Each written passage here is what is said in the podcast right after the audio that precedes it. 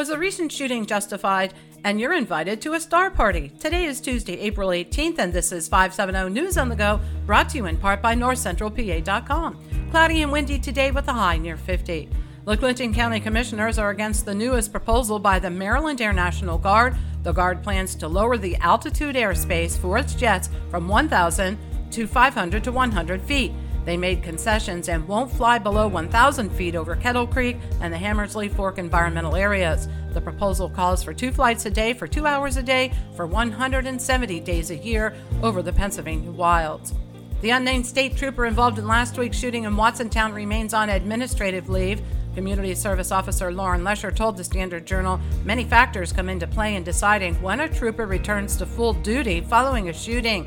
That trooper exchanged gunfire with 19 year old Hunter Shaheen. The Northumberland County DA has deemed the shooting justifiable. There were two barn fires Sunday. The first occurred on Mexico Road outside of Milton, where 100 chickens perished.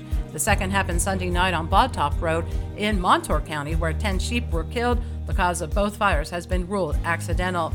Williamsport Council has approved a six lot subdivision at the former Brodart warehouse site along Scott Street. The Greater Lycoming Habitat for Humanity has been given the go ahead to build the six single family homes along with a pocket park at that location. The Montgomery School District is exploring a building project, and the public is invited to tonight's meeting to raise questions and give their input. The district reports their current facility is in need of comprehensive renovations and can no longer meet the needs of the district or be maintained as is. Tonight's meeting is at 7 in the district office on Penn Street. The PA Career Link in Clinton County is holding a job fair Wednesday, April 26th from 4 to 6 at the Central Mountain High School.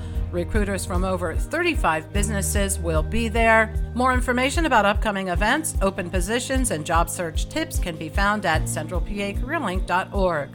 And the second star party of the year is taking place this Friday at Rider Park in Lycoming County. The Central Pennsylvania Observers Amateur Astronomy Club will be there to interpret the sky. There will be a new moon, and the sky should be dark enough to see millions of stars. Due to limited parking, pre registration is required by calling 570 321 1500. For the latest in news and events, head on over to northcentralpa.com. I'm Liz Brady, and you're up to date with 570 News on the Go.